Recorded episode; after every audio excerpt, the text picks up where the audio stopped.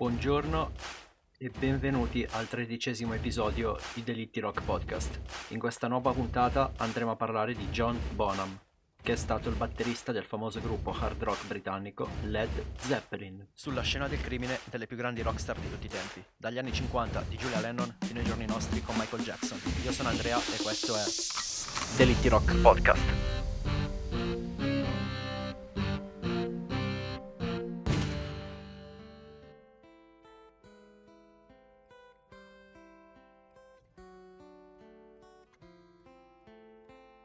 Il nome completo di John è John Henry Bonham. Lui è nato a Redditch, in Inghilterra, il 31 maggio 1948.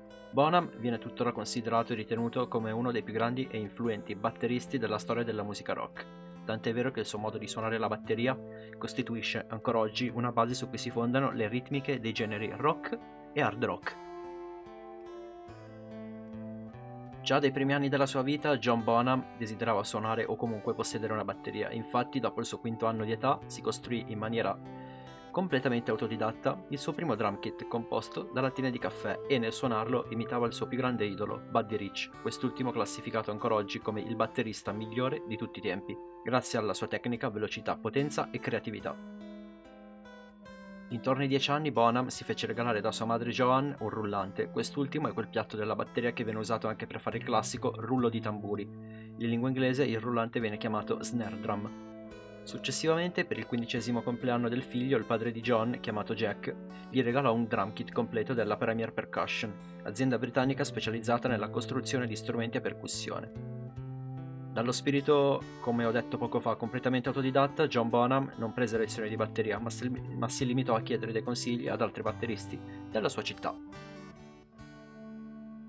Bonham entra nel gruppo che lo consacrerà come batterista di fama mondiale, i Led Zeppelin appunto, nel 1968 e sempre nello stesso anno, in ottobre, registra il primo album dei Led Zeppelin, dal titolo omonimo. La particolarità di questo album è che venne registrato in sole 30 ore.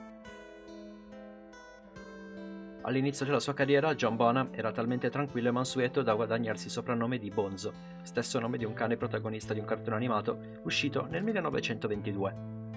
John Bonham era un ragazzo della campagna inglese e il dover iniziare a fare dei tour con i Led Zeppelin e quindi stare lontano dalla sua famiglia che lo amava molto, tutto ciò provocò in lui uno shock che sfogò nell'alcol. La dedizione di John all'alcol lo rese protagonista di vari cambi di personalità, tanto da meritarsi il soprannome The Beast, la bestia. Infatti le sue serate trascorse a bere erano solite concludersi con risse, alberghi e stanze d'alberghi devastate e locali completamente ribaltati, distrutti. Quando non era in tour con il suo gruppo, a John piaceva stare tranquillo in famiglia e passare lunghe ore al pub del suo paese. Una passione di Bonham erano le auto e le moto, infatti nel suo garage poteva vantare pezzi unici o comunque molto rari, acquistati in giro per il mondo durante i vari tour delle Zeppelin. Ma arriviamo al dunque. La data è quella del 25 settembre.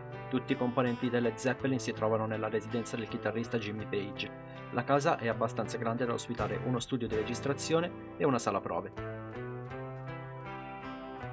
Verso le 2:15 del pomeriggio l'assistente del gruppo rock va a svegliare John Bonham, che sta ancora dormendo. La sera prima ha bevuto molto e deve ancora riprendersi.